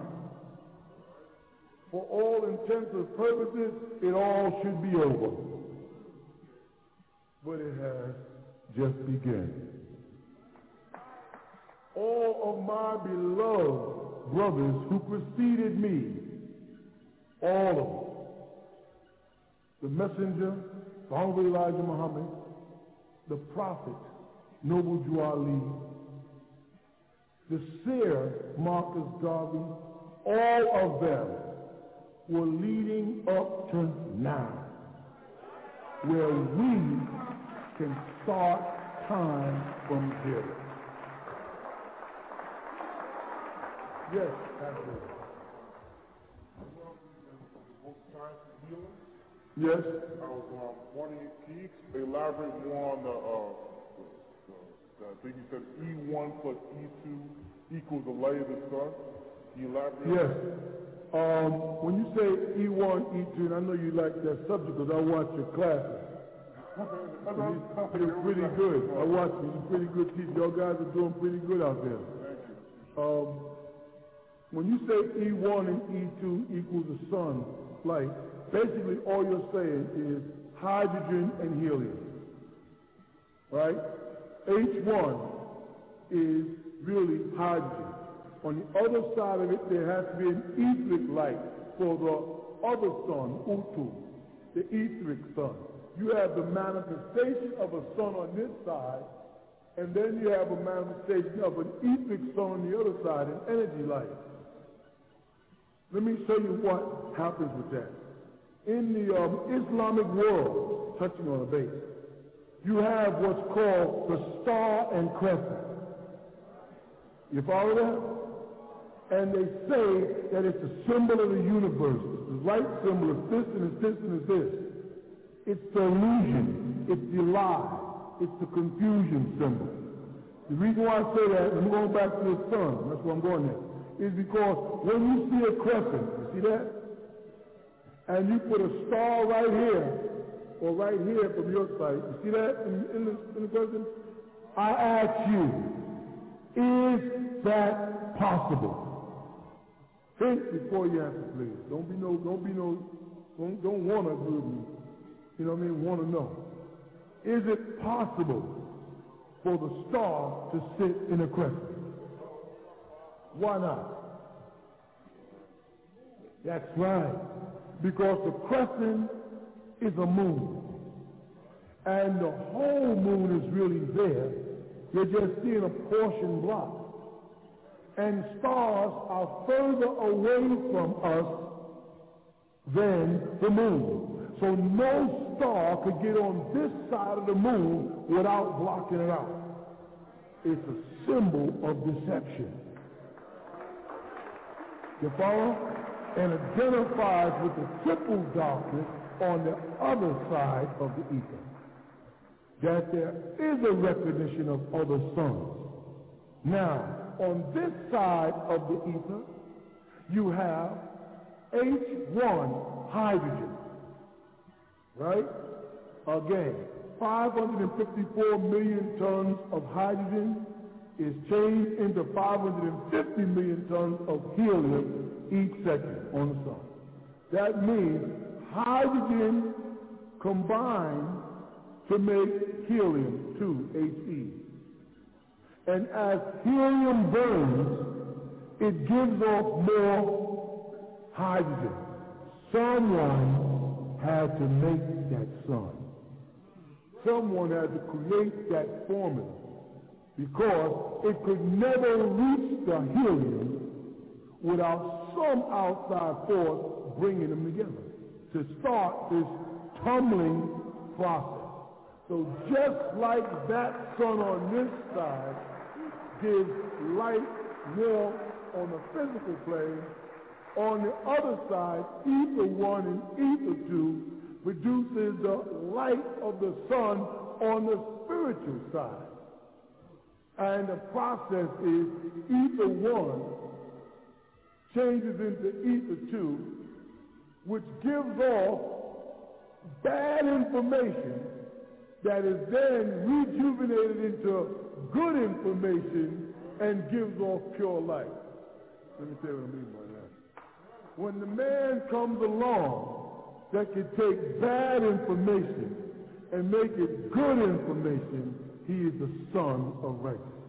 When the man comes along that can take the teachings of the Nation of Islam, which has been corrupted information, and take that corrupted information and make it good information and healthy information for the people, that's the son of righteousness. When that man comes along that can take that Quran that has been tampered with and right the wrong in it, that's the son of righteousness. The same applies to the Torah. When a man comes along, he can take the teachings of the messenger or the prophet, Bible Jolly, and change those bad teachings into good teachings for you, that's the son of righteousness. But the man can take dead soil and the sun can come out and grow fresh vegetables in it. When I can come here and take this earth, you people, and rejuvenate life in you and grow in you, I'm inside you like a plant and I'm blossoming in your brain. I'm turning you into pure light without you even realizing it. When that person comes, that person is called the Son of Righteousness. But the sad part about it, he can only come at the end, right before the great and dreadful day. Presence represents the great and dreadful day when the messenger of Elijah Muhammad finished his mission. He had succeeded in turning the hearts of the fathers toward their sons. But the devil stepped in and disrupted it. And that's why I was necessary. I was off in my cradle in Ansar. I was not involved in what they were doing. But when they corrupted what he was doing for them, then it was necessary for them to take and bring the Yahweh or the Lord into existence, that I may, as the Son of Righteousness, turn all of this bad to good.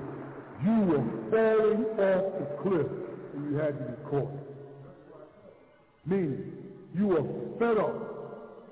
You were being confused. You were being lied to. You were following along and you were seeing corruption in the mosque. You were seeing corruption in the synagogues. You were seeing corruption in the churches. They did not send a preacher. They did not send a religious man. I've been telling people for years, stop trying to judge me as a religious man so you can find faults in my character. I'm not a religious man. I am a teacher. Religious people don't work well with you. You need a teacher. Someone that will allow you to badger them just to give you the truth. Someone that will allow you to exercise all your egos at them just to give you the truth. You understand? So I incarnate here. So I can stand before you. And in all that you have been given, and all that you have been taught and all that you read and all that you think you know, when you come before me, you have to humble yourself.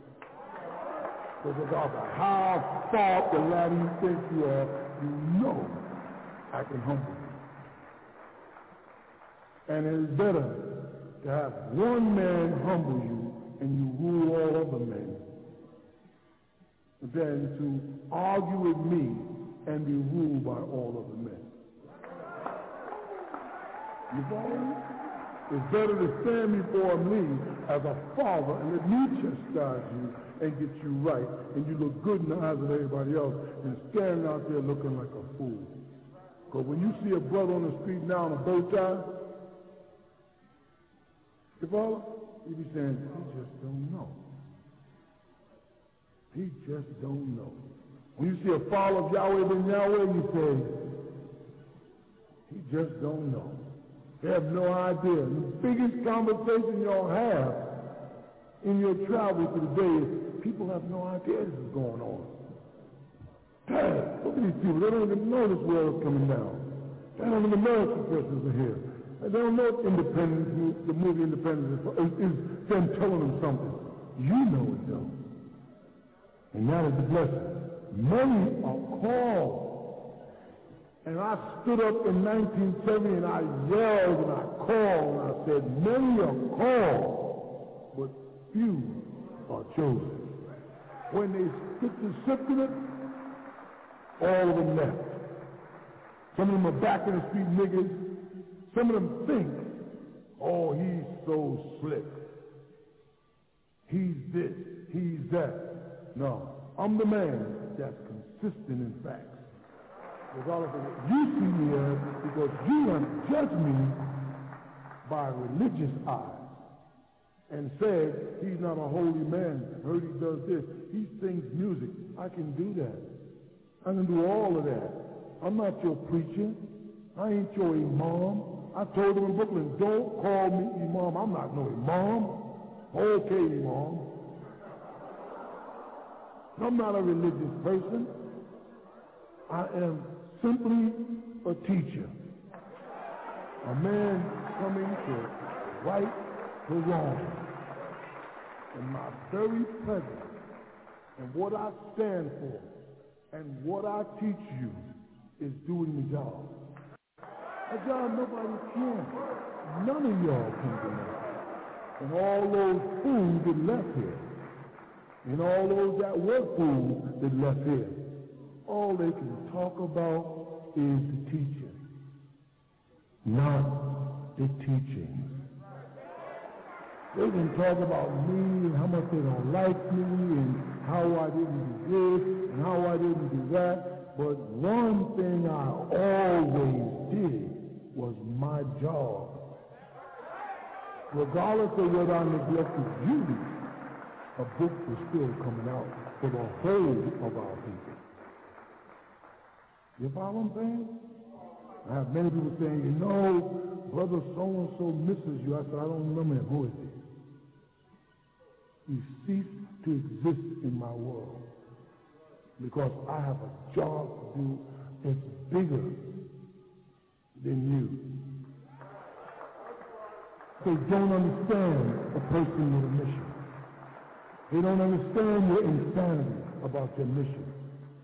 They want you to be a person. And I always tell them, if I was a person, I wouldn't be the person I am. and you probably wouldn't want to talk to me. It's the person I am that makes you want to talk to me. And in being that person, I don't have time for you unless you are in my world, unless you want to make this happen, unless you want to help make this happen. Other than that, I don't have enough time for you. And I'll give you enough time for you to see that I'm not fake. I'm not playing. Oh, he's just this. You don't know me. I have died for you people thousands of times. My life has been on the line for you people thousands of times. You understand? I am the only one that'll get up. Nobody else got up and talked about Quran. and all you saw it, and put my people there, man, the Nation of Islam, I'm surprised they didn't kill him.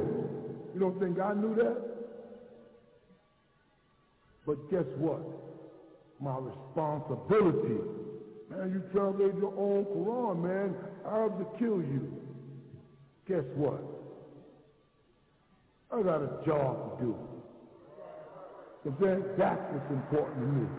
And the moment your life is less important to you than the job, you're going to see that everything in the universe works for you.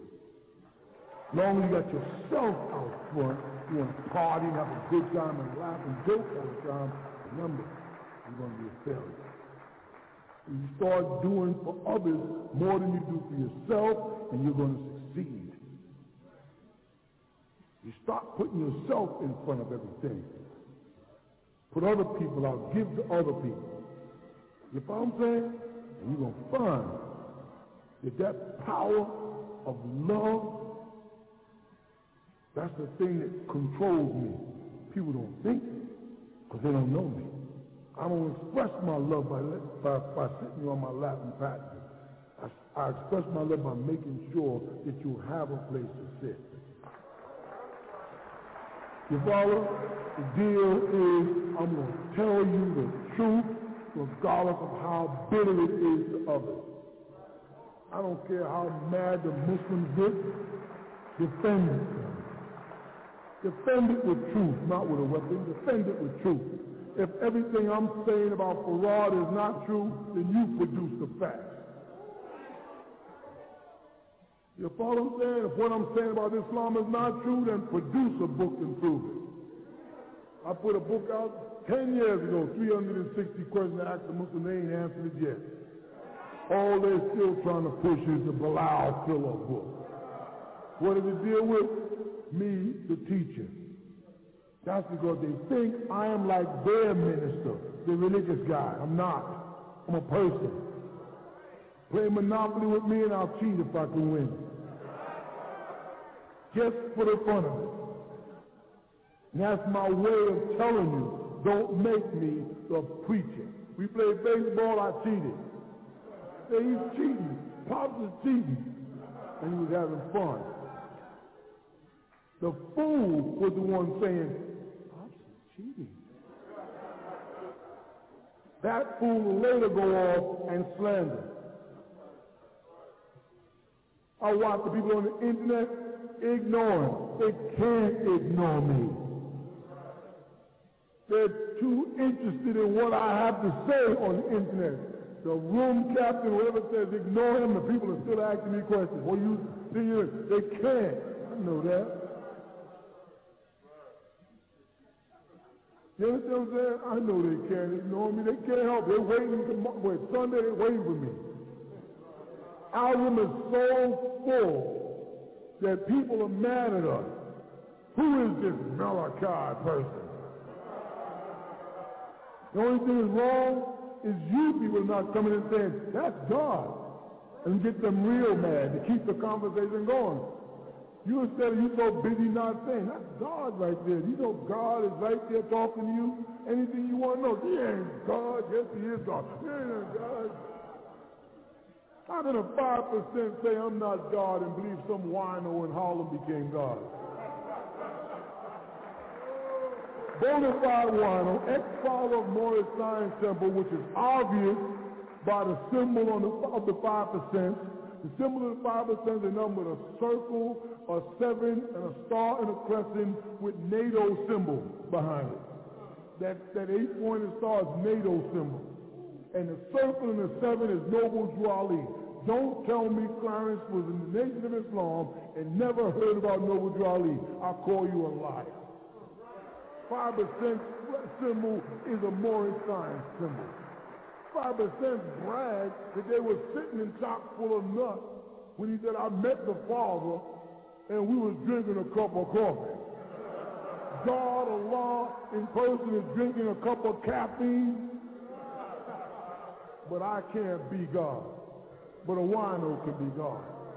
A half white man, half white and half black could be God, who ate pork, by the way, But for all they tell you ate pork and then told him, don't eat this. He could be God or Allah, and I can't be God. Yeah, yeah. You got some yuppie on the cross with a 1960 hippie hairstyle called Jesus. He could be God, and I can't be God. Who y'all fooling, man? And only one of all those gods that show and prove their God by their works is me. Ain't nobody touched all the scriptures. I ain't met a teacher yet. Ask your teacher, why hasn't he translated the Quran for you himself, his way to support what he teaches? Even if they say he translated the Quran to support his teaching, say then why didn't your teacher support his teaching with his Quran? And while you're talking to him, why, wait a minute. Now let me ask the Hebrew. Why didn't Yahweh ben Yahweh translate the Torah instead of putting up some old phony book that looked like his own translation, some drawing sketches, and call it their Bible from the King James Version? And then turn the Hebrew Israelites and say, why haven't Benjamin Carter and then turn the Israelite church and ask, why haven't Ermi? And keep on turning around and say, how come none of your Christian preachers ever took the time to translate the scripture so we can see what it says. Why that man? Where do you get the time to do all of this? Meanwhile, writing a hundred books a year, covering every subject that they ask. I write books based on what people ask you. As I listen, oh, you want to know about that? I'll tell you more than you want to know. I had one person say to me, how come I didn't go to a debate with Siraj Wahaj? Do you know what would happen to Siraj if you mentioned a debate with Imam Isa? You make that man nervous and sick. He'll start getting sick. Ahmed Deedat then died, and that was their last hope for lying and messing stuff up. They cannot deal with us. Might have heard. I thought was thing I heard. It says, not put in our language, right? It says that there's a Nuwaubian who's us and a Christian who's them camping together in the woods. And a bear comes. Correct? And as they get to running from the bear, the bear takes chase. And they're running. And they're running. And the Nuwaubian looks over to Christian and says, what you going to do now?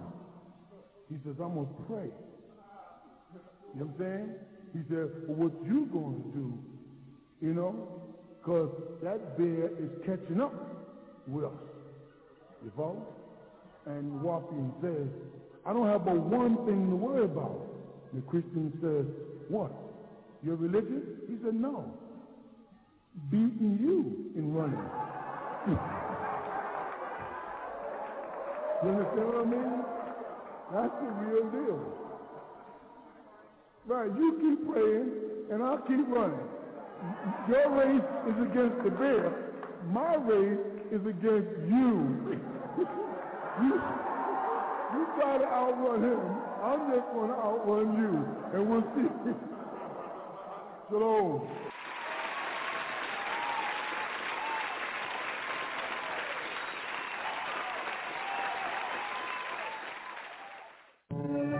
نشهد أن لا إله إلا الله وحده لا شريك له الحمد لله رب العالمين الحمد لله الوالي الكريم وصلى الله على أنبياء أجمعين والمسيح والمهدي والمجدد لمن مرسلين أما بعد Are we not the bearers of witness that nothing would exist if Allah didn't create it? And that He is alone and has no part. And that all gratitude is for Allah subhanahu wa ta'ala, the sustainer of all the boundless universes. All gratitude is for Allah subhanahu wa ta'ala, the generous, eternal friend. And send salutations of Allah on all of his prophets and his apostles and on the Messiah, the anointed one. and on the Mahdi, the guide, and on the Mujaddid, the reformer, which was all sent from Allah subhanahu wa ta'ala. We send greetings and we send peace throughout the boundless universe to all. Assalamu alaikum wa rahmatullahi ta'ala wa barakatuh. The Man of the Hour, airing seven days a week at 4 p.m. Eastern Standard Time on WGAG Radio.